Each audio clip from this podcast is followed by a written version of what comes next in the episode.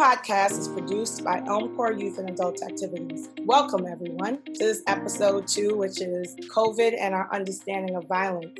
My name is Saida Dunstan, the Executive Director at Elmcor, and our guests today are Kay Bain and Michael Sean Spence. Welcome, guys. What's going on? Hey, Um, I just want to personally say these are two brothers that I highly respect. And one of the reasons why they're um, our second group is we're trying to put our heavies at the front end of our podcast so that people um, take us seriously. And what better than to have people who are credible? We're going to talk a little bit about credible messaging and what credible messengers are. And I think that these two brothers that we're speaking to today, Kay and Mike, are two individuals who I see are definitely credible and worthy of authenticity and having conversations with. So, Kay Bain is a serial social entrepreneur and co-founder and executive director of Community Capacity Development. He's this operation is committed to applying the human and healing justice models to providing tools and strategies for sustainable growth. CCD works directly in housing projects to facilitate community engagement and empowerment among high risk youth, formerly incarcerated people, and marginalized residents of New York City. Kay is also the founding director and visionary of 696 Build Queensbridge, a violence interruption initiative in Long Island City, which has established itself as one of New York City's most effective cure violence sites and mediation services. So, welcome, Kay, again. I also have to say, Queensbridge is where my husband's from. Uh, it's also uh, known to some, but not to all, as the largest um, housing, public housing complex. Some folks say in the country. I always say, make sure you say it's in the world. There are not any other housing complex of that size. And um, when you put that many people in one space living at or below the poverty line, there's just certain elements that have been structurally placed in. So, Kay, thank you for being with us. Thank you for having me, Saida. And then we have Michael Sean Spence, who happens to be the vice chairman uh, here at Elmcor. And so, not only is he great at what he does outside of his in his work, he's also great at what he does here at the organization. Michael Sean is a results driven attorney and criminal justice policymaker who served as the assistant district attorney in New York City, where he prosecuted domestic violence, organized tax evasion, and organized commercial theft as a member of the Queens County District Attorney's Specialized Crime Against Revenue Unit. That took a lot to even say. The brother was the brother was going after folks, um, pretty much doing a lot of white, what we would say is white collar crime. In 2015, Michael Sean was appointed an Empire State Fellow in the Division of Criminal Justice by New York State Governor Andrew Cuomo. And in 2017, Michael Sean was appointed the Special Assistant to the Commissioner of the Division of Criminal Justice by Governor Cuomo. In 2018, Michael Sean assumed the role of Deputy Director of Criminal Justice Policy and Enforcement at Everytown for Gun Safety, a gun violence prevention organization founded by Mike Bloomberg. And in 2019, Michael Sean was promoted to the Director of Policy and Implementation. Michael Sean has also appeared on television networks Fuse and BET as a featured guest, New York City radio station Hot 97 as a legal analyst, and has spoken at several colleges and universities on professional development and social justice issues. So, welcome, Michael. Thank you. It's a pleasure to be here. So we're to just jump right into it and just have a conversation. Um, the reason why we call this COVID and the understanding of violence is one of the things that Elmcor has taken on, and the reason why we started this podcast is to really put more of a community understanding of what we're experiencing during COVID and what our communities, specifically Black and Brown communities, experiencing. And so I thought it was really important to talk about COVID and violence because I don't think people are even recognizing the violence of COVID, right? The violence of not having enough hospital beds, the violence of not being able to have appropriate care, health care, and that that is violent, and that economic structures that put us in situations to be more susceptible to COVID is a violent structure. And so, who better to talk to than two individuals that talk not just about violence or gun violence, but about justice, right? Human justice and that that is a very different viewpoint than a lot of folks. So I want to kind of, um, I'll throw it to you first, Kay, just because we introduced you first. Just tell us a little bit about yourself and how you came to this this work, and why is it critically important for you to be a partner in this work that you're doing. Thank you, Saida. I appreciate that. So I think this work is definitely a calling. This is some of the most taxing, overwhelming, exhausting, fulfilling work a human being can engage in. Uh, when you work with people in communities of more color who have historically been disenfranchised and oppressed, you have to in, in transformative work around all of the um, I'm thinking about the isms that we have to stand up against. I'm thinking about it's been a long day and it's been a long week. And this pandemic has exposed so much of the historical underlying factors that keep us in positions of subjugation.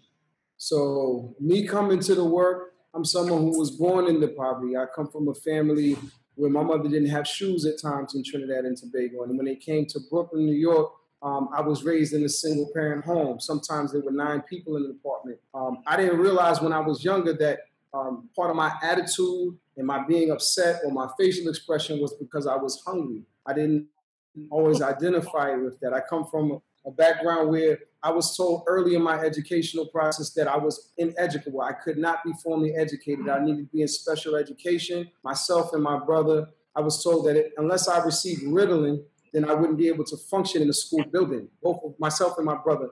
And again, um, I think about that sometimes um, and the, the, steps that my mother took in her infinite wisdom to say, no, my, my boy is not challenged. My boy is not being engaged properly in this so-called education system. But there were a lot of mothers that probably didn't have that wisdom or for some reason didn't make those choices, especially when the school building that I was in said, we would give you a check, Miss Dane we would give you some money to try these drugs on your two boys. So somehow again, and thank God for mothers and their infinite wisdom, she said, no, no, no, keep the money. And we needed it. Um, and we went through it. I think about that when I look at my brother who was, you know, the valedictorian for his class at Columbia University or at Gallatin program at NYU, or as he received his JD from Harvard Law, or some of the things I've been able to do academically with relative ease. I think about how many of us in communities of color are put into these boxes and given these labels and these masks and these identity limitations. So, me doing this work in the largest housing development in the nation and arguably the world is because I learned so much growing up um, from my mentors, from those people who invested in me, those father figures that I sought out and found sometimes who directed me the long way around learning curve to get to the truth. Um, and I just want to give that back. I want to make sure that I can shorten that learning curve sometimes and use some of my real life experiences, i.e., my credibility, to be an influence for positive change in our communities. Thank you, Kay, for that. And I do want to let the audience know if it seems to go in and out, it's because Kay is actually right now um, recording from the front lines. I have to say, he's in the mix. They had a shooting response um, that he's pulled together in his community due to the uptick of violence in the city. And so his internet might be going in and out, but it's because he's he's in the thick of it. So um, thank you for that. Michael, if you could tell us a little bit about your story and how you came to wanting to do this work for our communities. Yeah, um, one, thank you, uh, Kay, for sharing your story, which one I find inspiring, but also a lot of similarities with my own. Um, growing up, a first generation um, child of Jamaican immigrants in Queens, not far from you. Um, so I, I, definitely relate with that story. But I would say my story is an effort to give voice to the voiceless, being been that myself.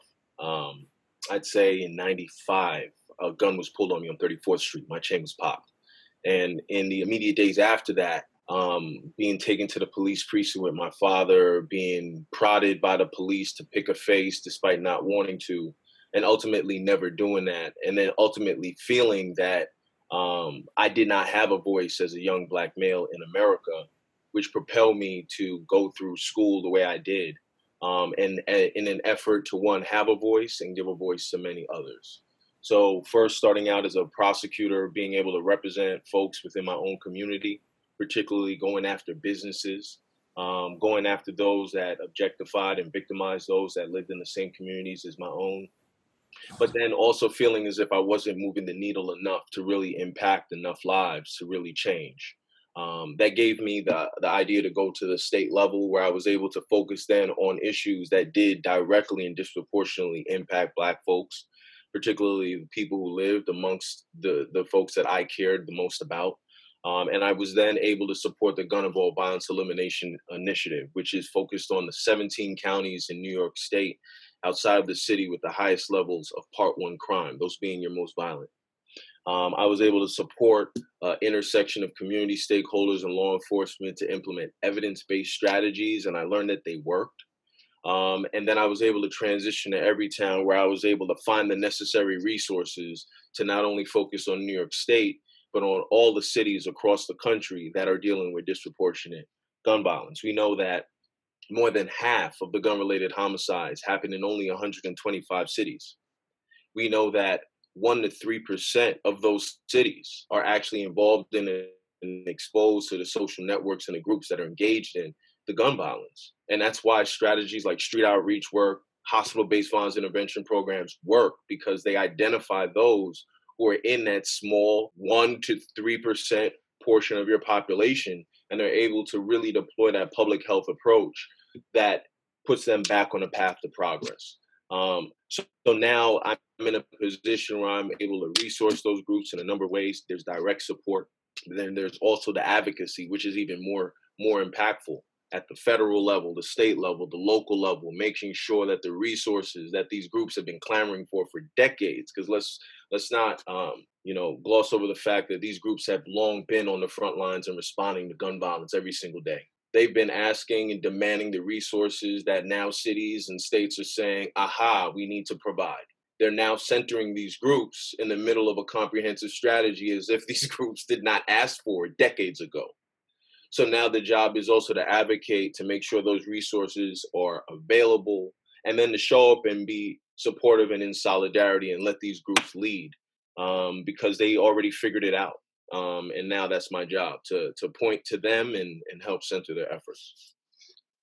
Thank, thank you mike. That was that was a great great kind of a just an explanation of how you got here but more importantly where you want to go right? Like you clearly have your vision of where you want to go and kay thank you as well for sharing your your road because i could imagine how many young people like you said have your story um, and how we look at where people end up as just something that they've done or something that's happened without really looking at you know the cliche even at this point of looking at the root causes of how people get here you know it just doesn't happen.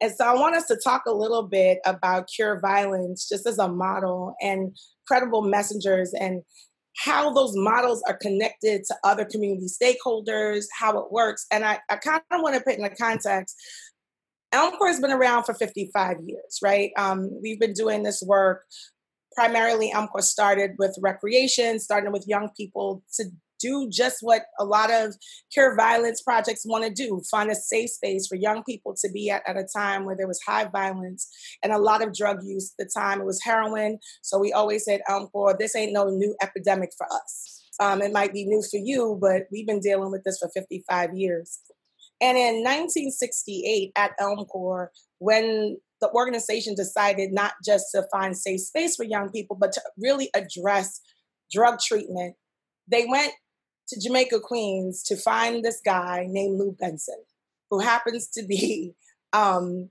one of uh, the folks on our board, but used to also run our, recre- our rehabilitation program for years. But as we say, the first credible messenger at Elmcor, right? Like everyone knows Lou. Everyone knows that the reason why he was brought in is because he was respected on the streets. That if he went outside and said you can't sell drugs on this corner, that you weren't going to sell drugs.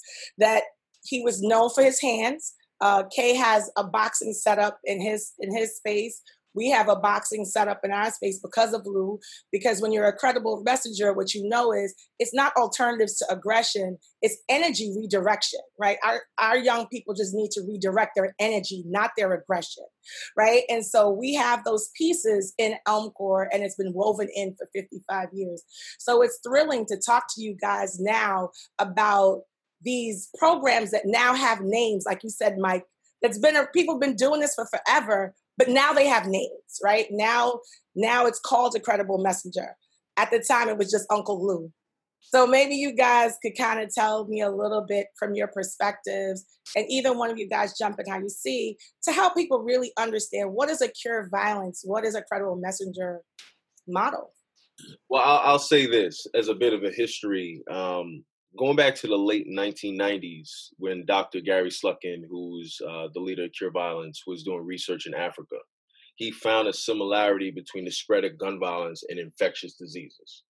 He found that it spread similarly to someone catching the flu or a cold. Although there might be that person who has that direct impact, it also impacts all of the individuals in their ecosystem, their friends, their families. There's far-reaching impacts of the violence beyond the the immediate impact. Um, and recognizing that he rec- he realized that he needed to approach it in a similar way. You needed to strike at the root cause, and you needed to have some sort of medicinal approach. That being the credible messenger, an individual who has the trust um, in the community, likely because they have strong relationships they are also uniquely positioned to then identify people who are most at risk. When I have conversation with mayors and police departments, the thing I tell them is they can figure it out before you can. You can't engage an individual until they're arrested.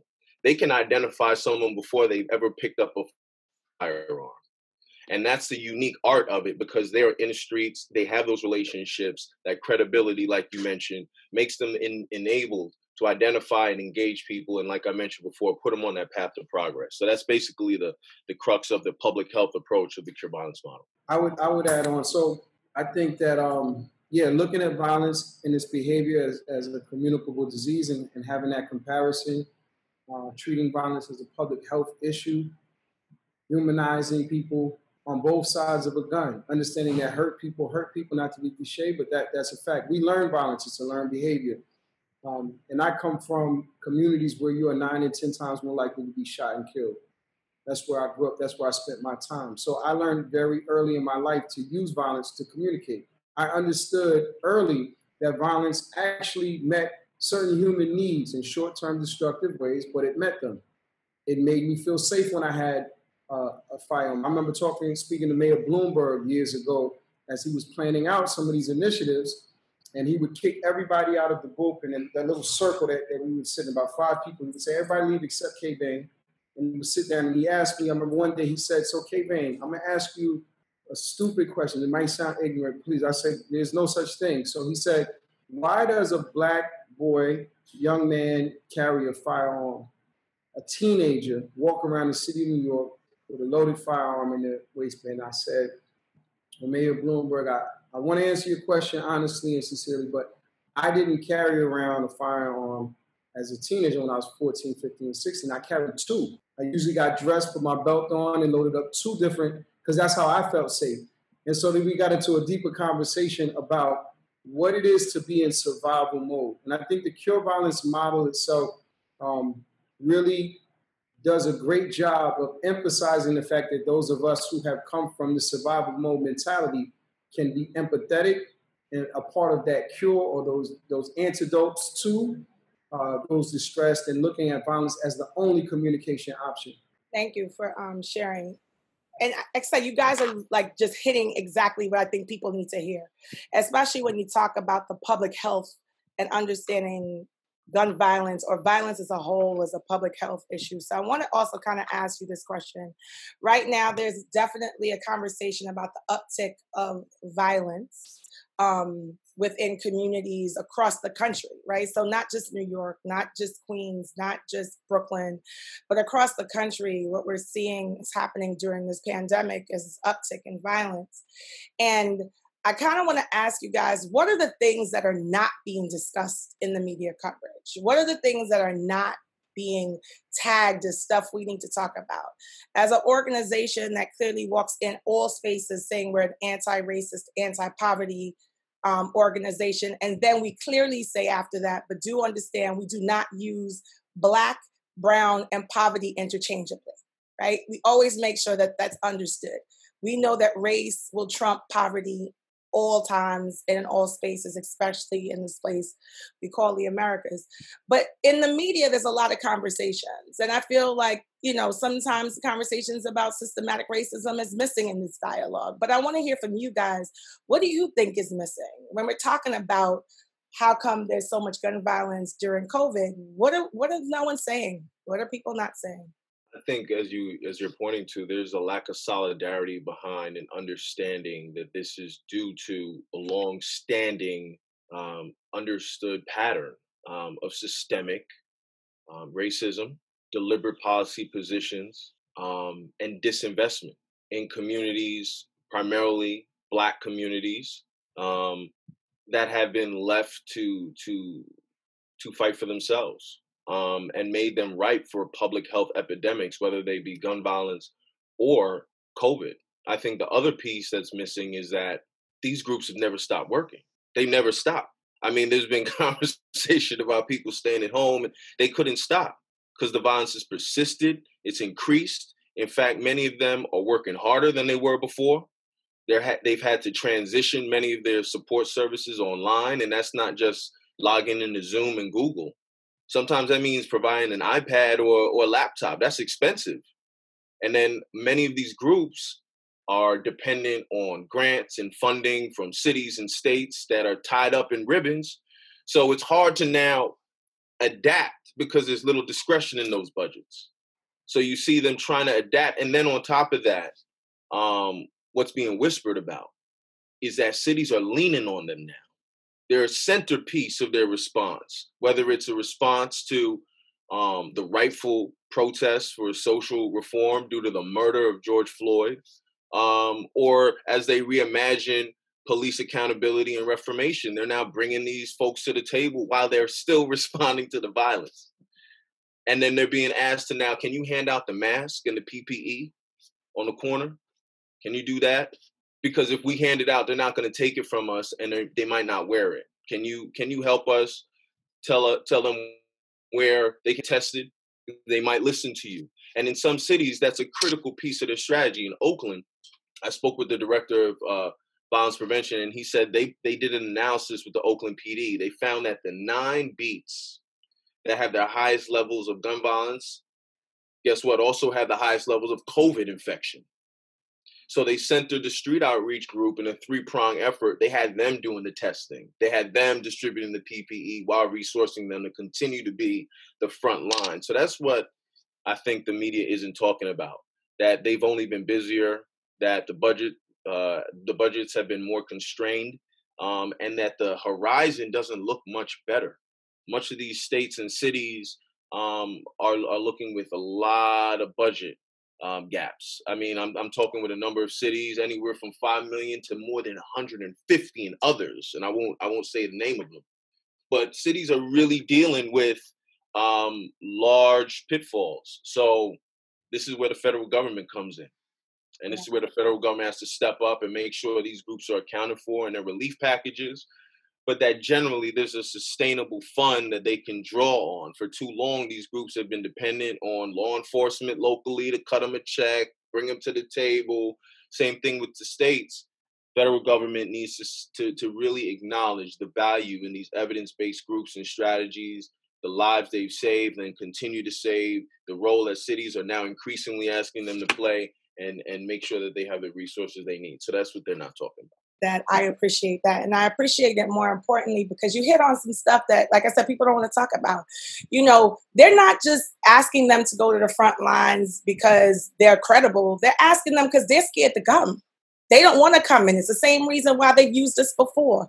We have always been um, readily cheap labor. And I say that because they should have funded these programs and everyone doing these programs appropriately before. They wouldn't have to be worried about people's ability using um, a word that you have, Kay, in, in your your um, company's name, the capacity You, we wouldn't even be having to talk about developing capacity if they had appropriately funded folks that have been saving folks since the beginning, right? And so, um, thank you for sharing that because that's the frustration, right? The frustration that those of us who've been doing this work, that are constantly doing this work, we are not heroes right we don't we don't um, subscribe to the the hero mentality because that would make it seem like our community needs to be saved our community needs to be appropriately resourced because they have sucked resources out of our community long enough so kay please what aren't they talking about uh, i think brother michael he, he touched it on a lot of levels i'm i'm definitely um, I know that you're in the work. I know that you because the way that you're talking, you're speaking about it, you're describing. You, you just went through my week and my last three months. You're like at the table. This is how. So what what they're not saying is that in New York City, historically and currently, is one of the most hyper segregated cities in the country, and we don't think about it that way we don't think about the fact that I'm in Queensbridge houses where the median income is $13,000 a year, but four blocks away it's $133,000. And people know the difference.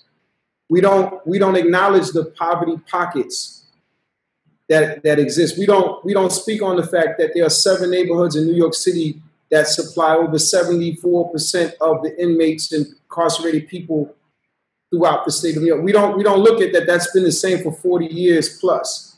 These are not things that are in the conversation. The fact that, as you said, we are cheap labor. We do this with no badge, no gun, no pension, no bulletproof vest, sometimes no pay, no health care, and no acknowledgement.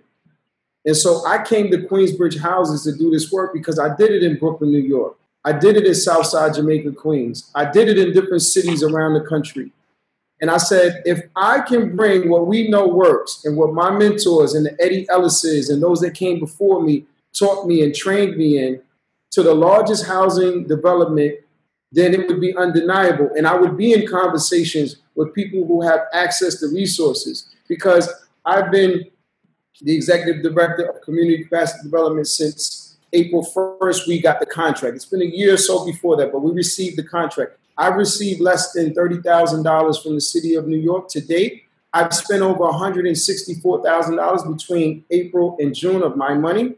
I'm still spending. So all of this work that you see happening, there were over 300 people outside of my office as I started this Zoom call from around New York City in support of the work. But the resources don't land.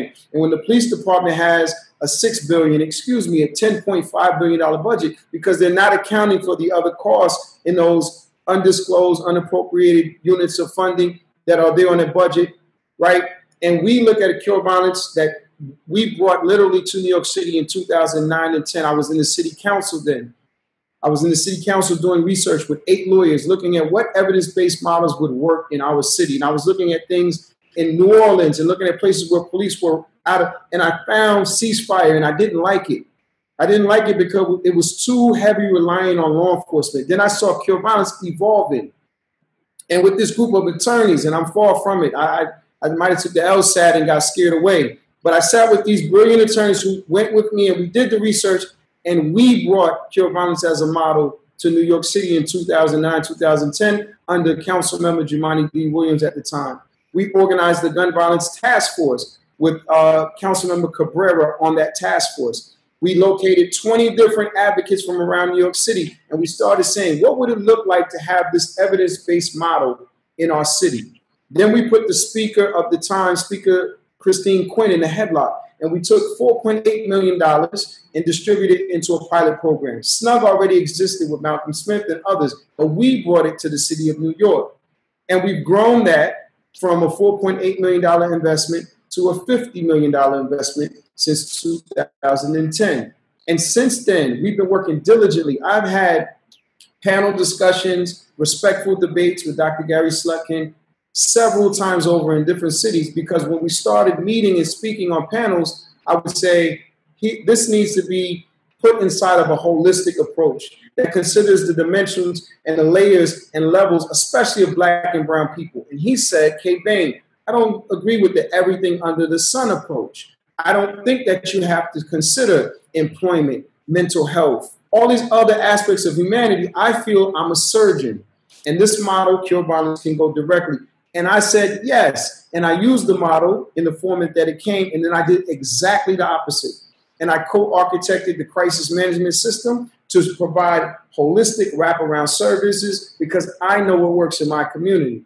I learned it from Elmcor. I learned it from the Greenhaven think tank. I learned it from the December 12th. I learned it from the Black Panther Party. I learned it from my community. But I said yes because that was the vehicle that would allow us to continue in the work that we had to do. We call it human justice work because we know that human rights, awareness, understanding of our validity as human beings, which is constantly violated and disrespected, plus human development, which is the resource part of this, because I can know my rights all day. If I have nothing, right? Or if I go the other way and I just get resources, but I'm not grounded in the truth and I have a moral compass and understand what I'm worth. If, so human rights plus human development equals human justice. Now we can shift the paradigm from criminal justice to human justice following this equation. So this model is very important to me, but as was pointed out here by both of you, this is the work our people have been doing when we feed each other. We work closely with Elm to feed people. What does that have to do with violence interruption? Why am I going to Elm to get supplies and, and materials and produce and eggs and bringing them to Woodside? when I work in Queensbridge, well, violence moves like a communicable disease. So the people that are shooting in Queensbridge are from Woodside. So I have to work in four housing developments simultaneously. This is the public health approach. And again, a lot of it we have been doing for a very long time before there was a Dr. Gary Slutkin, a cure of violence, a ceasefire, any of this. But I again respect tremendously the fact that we have access to this model, the evaluations from John Jay, the other independent evaluations at you know University of Chicago, etc. Excellent. But we're going to do this work again, and we do it with pay, without pay, with acknowledgement, without acknowledgement. Now, I would prefer to do it with resources. I know that's right. I much I know that's right. Resources, but you know, we're going to do the work. I, I, appreciate that. And and the reason why I say I know that's right is we talk about a lot of this, but I meant what I said when I say they suck the resources out of our community as well. We have we didn't just start doing this. We've been taking care of other people since we arrived here. Since we've gotten here, we have been known as the people to take care of other people. And all we're demanding is that just like the redlining that goes on in our, our communities with housing. And there is a philanthropy redlining. There is a clear redlining. There's a clear under resourcing of black led and brown led organizations. There's a lack of respect for us when we come to the table to ask for funds. When, if you look at many of these models, we talk about that at Elmcor from treatment. Um, there's the treatment models that people use, and then there's the treatment models that work. And when you look at back to the 60s when the Nation of Islam was doing treatment, when when when the Black Panthers were doing treatment, when Elmcor was doing treatment in the 60s, we know how to do this. And if you fund us accordingly, we'll do so. And I agree that we're here, and I hope that now our speakers see why I brought you brothers in because we're having some real conversations. We're not sugarcoating what's happening in this because this impacts us differently. This is our community. This is not. Um, I make the joke Diddy when he had done his uh, town hall when COVID first started. I remember him saying, "I don't want nobody talking nice." We, you know, you saw him finally get hyped about the fact like this is my people and we're dying. Because when it's us, we feel differently. We're passionate about our folks, and we should be. And I think you guys touched on the public health aspect and really understanding and talking and connecting it to infectious diseases and talking about COVID.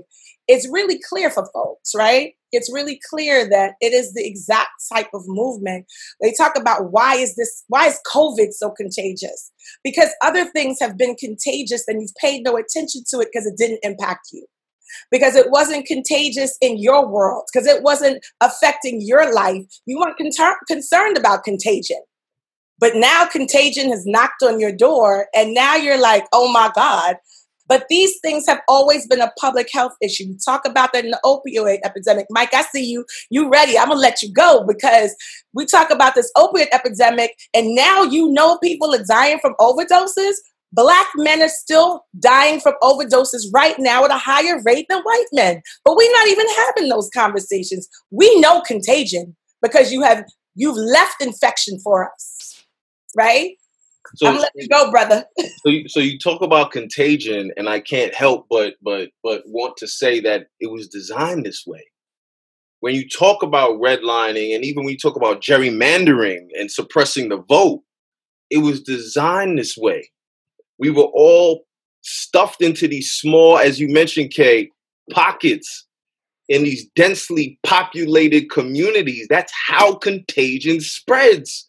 That's literally the design of it. You put people in these small areas, you take out the resources, you prevent them from accessing opportunity. And then public health epidemics, gun violence, COVID, um, obesity, whatever it is, it will take grasp.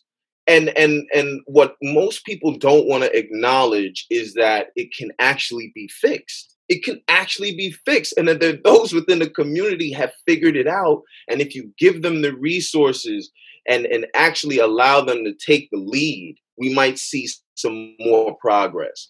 And and I'd be remiss if I didn't note that we've actually seen a lot of progress in New York City over the last couple decades. You know, um, there's been a huge, huge decline in the gun violence from the 90s at the peak of the gun violence epidemic, and in large part due to the work um, done by folks like Kay. So they figured it out. What's happening right now is that COVID has exacerbated all those underlying root causes that we've been striking at, all those intersectional issues, the poverty, the food insecurity, housing insecurity, all of these issues that we had pro social activities and support services to support and to address were all of a sudden paused.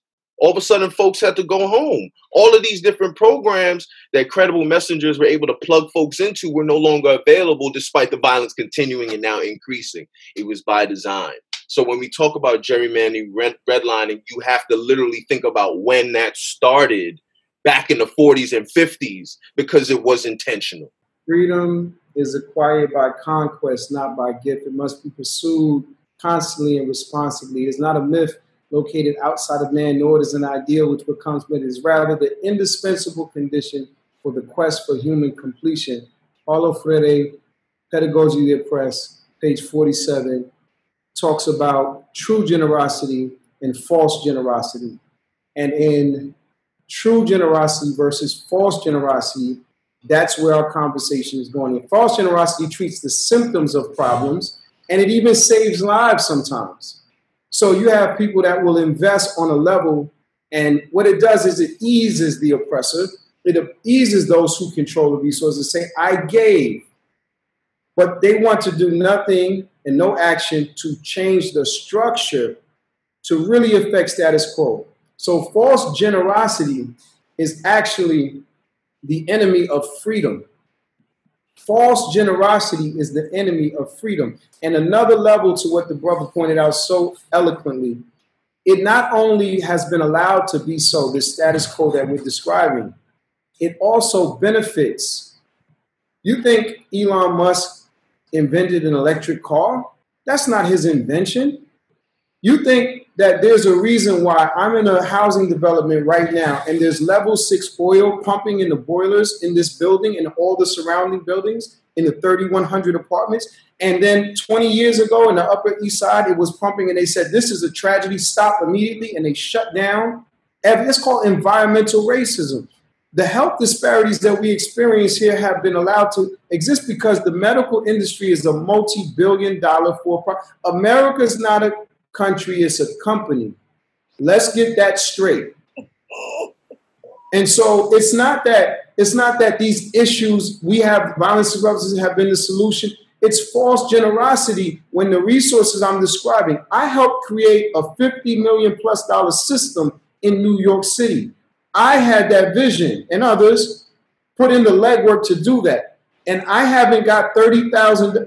Do you? So speak on it. Speak so on it. So when we talk about what's been allowed to happen in New York City public schools, $5,000 a year per student. I'll take you to an institution like Rikers and others, $330,000 for an incarcerated. So when, when you want to talk about your priorities, whoever you are, show me your budget. If you want to know what type of man I am, what type of human being I am, go into and look at where I spend my money. Look at how I, I that's what I prioritize. I learned that in the City Council of New York as a councilmanic aide or chief of staff. I learned that as an advisor to Bloomberg or de Blasio. Show me where you place your dollars and I'll and then I'll show you what your priorities really are. And a lot of the time, the devil is in the details. Yes. So when we talk about defunding law enforcement, let's talk about it. When we talk about move a billion dollars, the devil is in the details. You can move that and we never see it. It doesn't have an impact. It won't last. It won't land. It won't transform. It won't revolutionize anything. And you've moved some digits on an Excel sheet. I know the budget dance. I worked on a $90 billion budget for many years as a budget director. I'm very familiar with the budget. I know what portion we're going to talk about and not talk about and move and put back. I know the timing of it. So, that being said, we're not being fooled by that anymore. It's not about a billion dollars, it's not about defunding police, it's about redirecting funds to the people in ways that an impact can be seen and measured. And so the reason we grab this model, the reason we do it is because we know how to Im- impact and affect change in our communities. It's just like was said earlier, we're not re- receiving what the paperwork says we should receive, and it's a tragedy because we do get prodded out. They do say, Cape Man, come do this press conference. The last time the mayor came to Queensbridge, I said $4.6 million. I want every site in New York City to get an increase. He said, okay. I asked for nine, I got four and a half. The next time he came, it was a $10 million. Like I'm saying, bring these resources. We should not have to, to starve. We should not have to, to do this righteous work that is essential for our communities to thrive. Because we because we want to also say, and I said, we don't use race and poverty interchangeably, but let's be clear, you can't solve poverty with poverty. You can't you can't under resource somebody and tell them you want to attack something that is way larger than any person is allowed to attack by themselves. You can't disalign people in a way. You can't you can't have the right the right groups all competitive being comp- um, competitive about money like there's no competition kay needs what he needs and i need what i need this is not a one or the other. We're not looking for the magical Negro moment. You know, we need you to support all of these organizations. And so I want to say to our listeners again, welcome to our living room at Elmcor. These are the conversations that we have in order to build community. We cannot build community. So I want to say, um, as an anti racist, we know that, you know, anti racism is about organizing. And there's a lot of organizing going on, or what might appear to be organizing happening around a lot of the um, racial unrest, as it's being called, by police brutality and all of this stuff. And so I want to get from you guys what you understand your accountability to be to young people specifically around um, what's happening in the racial unrest and the brutality and because we're also coming on time, but that's what happens when we're having a good time and we talk and we don't even realize it.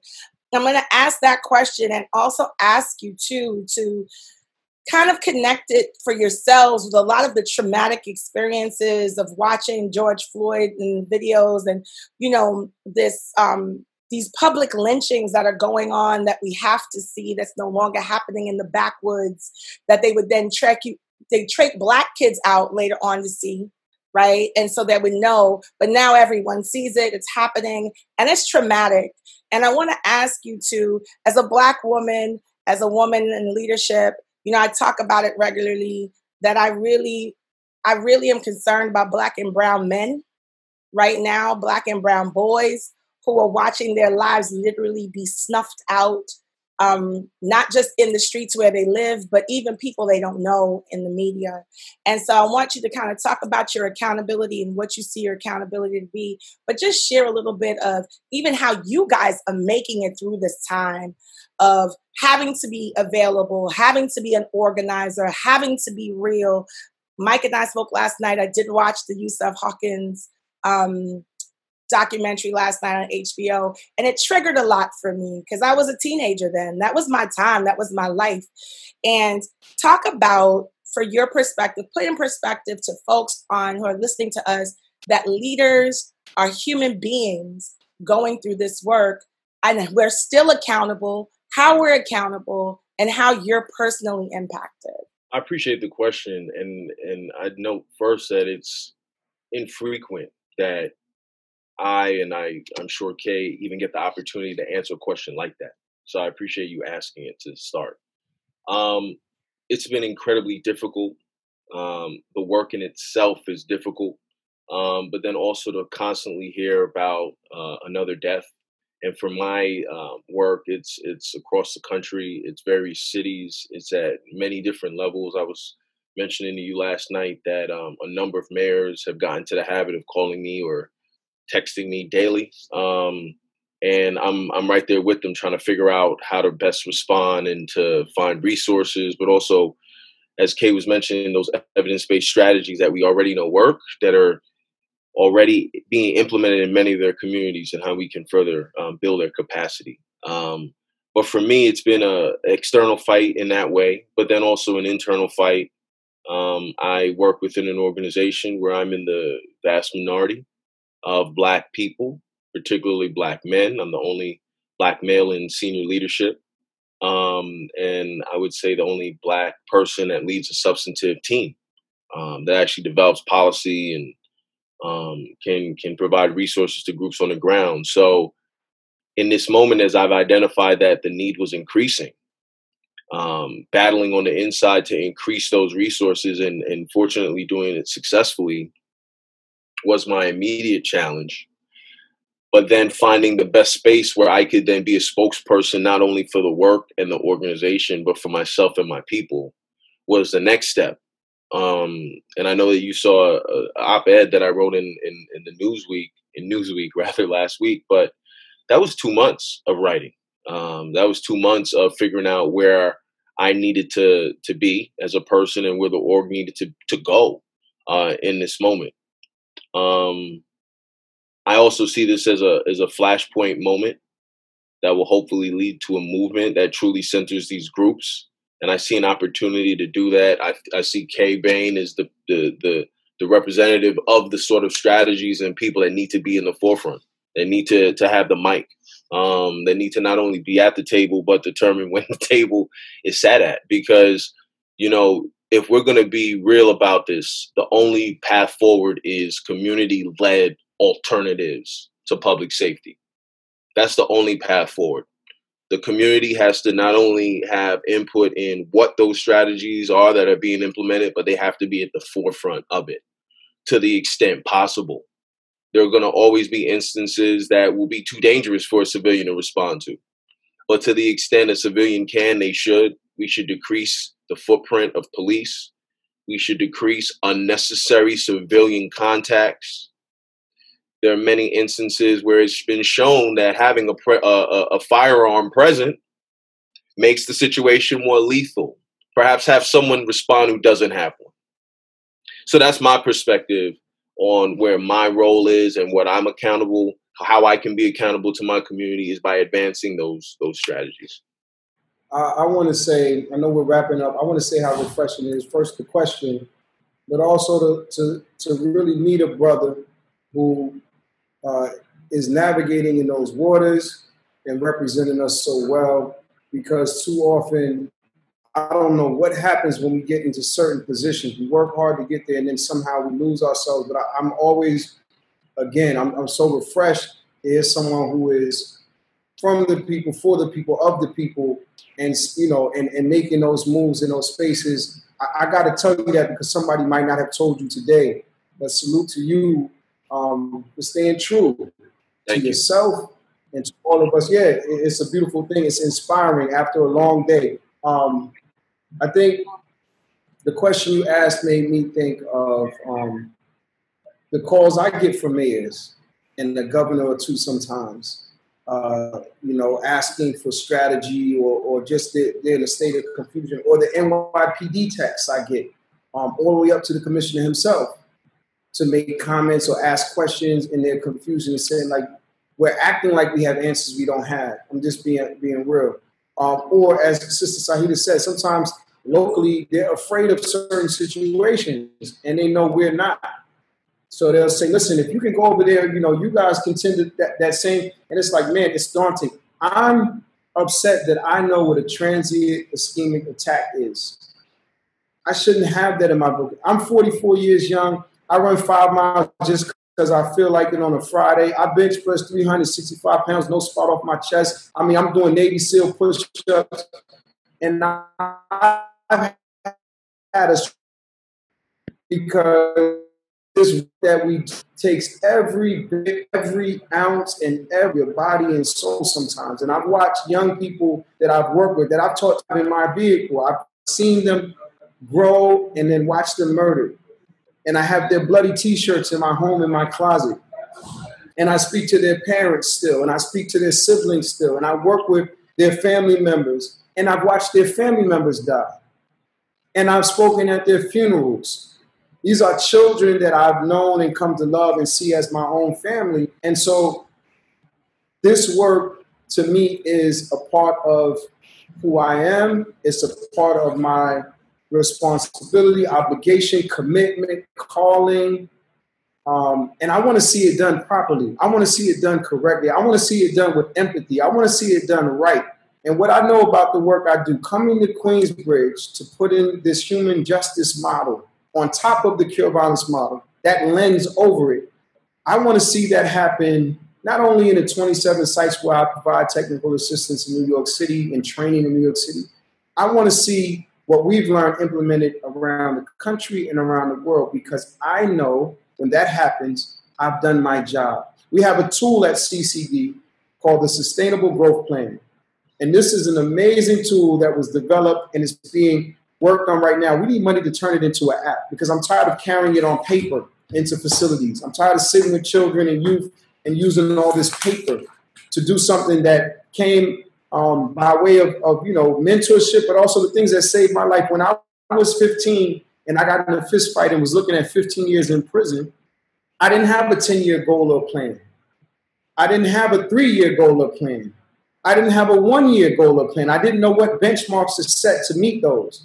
But this tool that we that we've codified does that. It says what your purpose reach your path, your from your a man would would have asked me that team I would be. So I we put together this tool called the Sustainable Growth Plan, and I've seen it literally transform the lives of young people and my staff members. So somebody named Homicide or Homo, they call him in Queensbridge, who's been shot multiple times, who has shot multiple people in Queensbridge went from a violence interrupter to an outreach worker to an outreach worker supervisor and to a program manager. But I know his 10 year goal. I know his three year and his one year. I know that for every single person that's employed here, I know what their purpose is and how they define it. I know their social capital. This tool that we created allows you to codify that and put that in a space.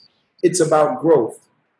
And so my dream is to give a billion people on the planet Earth in multiple languages this tool that I came across late in life, but would have saved me earlier from a lot of the tribulation and things I had to go through to build my credibility. Thank you, Cade. Thank you, Michael Sean Spence, K Bain, for just talking to me today. Um, this is something that is important to us at Elmcor. You guys have given us definitely inspiration. It's necessary to um, continue on and to make sure that the mission and the purpose that started Elmcor 55 years ago still exists. It exists not just in Corona, not just in East Elmhurst, but it's in Queensbridge, it's throughout the city, it's nationally being covered by you guys.